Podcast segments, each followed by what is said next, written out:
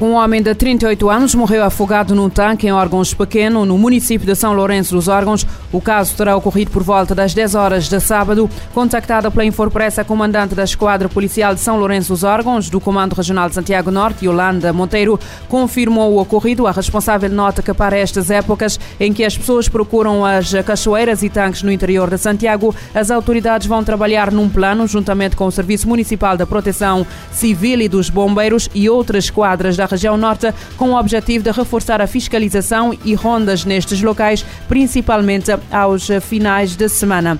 A organização terrorista Estado Islâmico reivindicou a execução de 11 cristãos a 15 de setembro na aldeia de Nakitenga, no distrito de Mocimboa da Praia, em Cabo Delgado, Moçambique. O anúncio foi feito pelo grupo terrorista nas suas plataformas de propaganda. O grupo terrorista que atua na província de Cabo Delgado há praticamente seis anos refere igualmente que atacou a bomba elementos das Forças Armadas moçambicanas. Orfeu Lisboa com mais detalhes.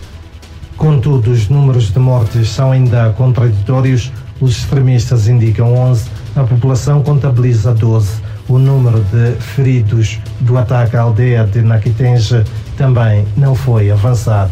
Rodrigues Dambo, presidente do Conselho Cristão de Moçambique, organização da sociedade civil de índole religiosa baseada na fé cristã e que trabalha em prol da paz em Moçambique, considera que a ação terrorista continua a ser preocupante apesar do avanço das tropas moçambicanas e dos seus aliados do Ruanda e da SADEC na frente de combate em Cabo Delgado.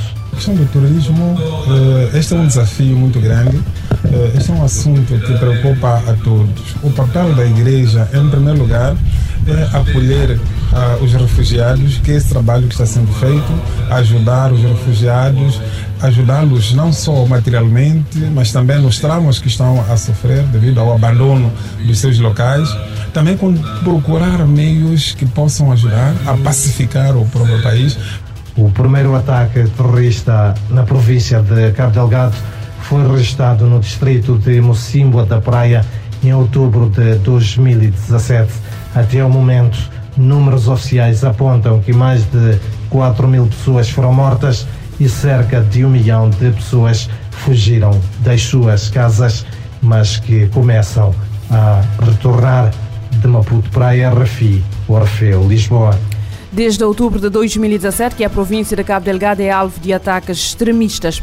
Pelo menos 804 pessoas já morreram este ano de dengue no Bangladesh, segundo dados avançados pela Direção-Geral dos Serviços de Saúde do país. Este ano, a Direção-Geral dos Serviços de Saúde registrou 164.562 casos de dengue, sendo que 153.428 recuperaram, de acordo com o jornal local. Um total de 10.330 pacientes estão atualmente a receber tratamento em diferentes hospitais. O anterior número mais elevado de mortes foi registrado em 2022, quando 281 pessoas terão morrido durante todo o ano. A dengue é comum em zonas tropicais e provoca febres altas, dores de cabeça, náuseas, vômitos, dores musculares e, nos casos mais graves, hemorragias internas que levam à morte.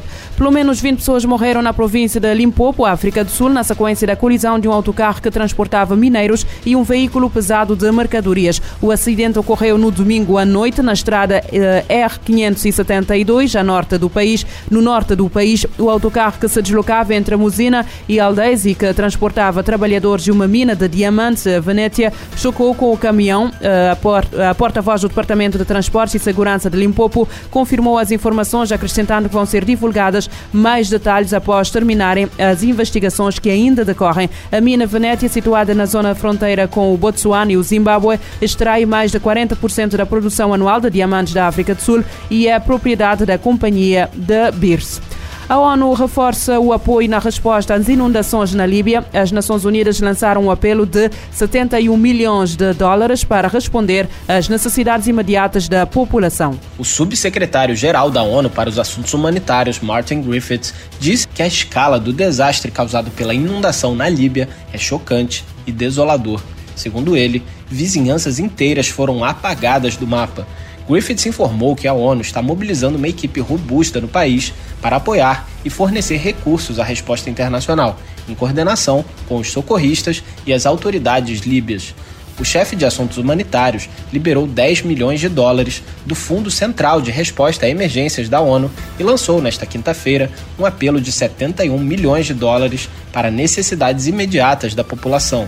Em entrevista para a ONU News, o representante na Líbia do Fundo das Nações Unidas para a Infância, UNICEF, Michel Sarvadei, disse que a situação é terrível. There are over 30,000 people displaced.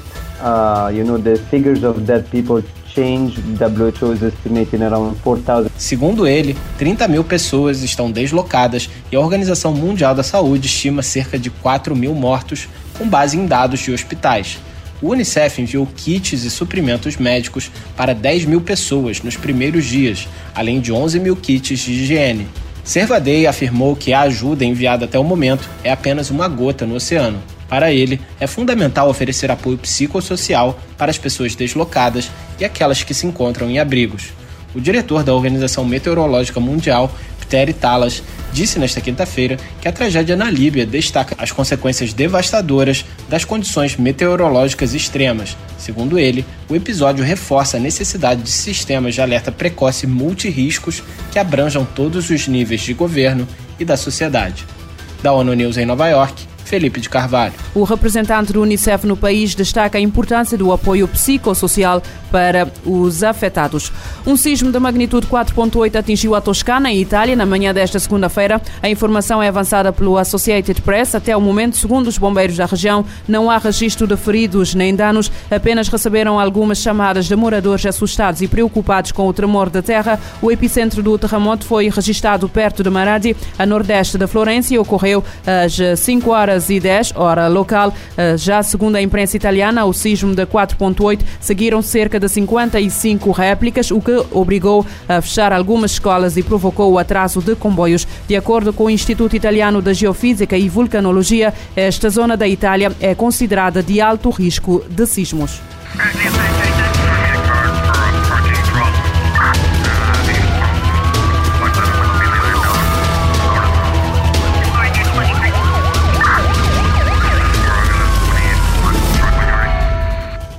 Este programa está disponível em formato podcast no Spotify e em radiomorabeza.cv.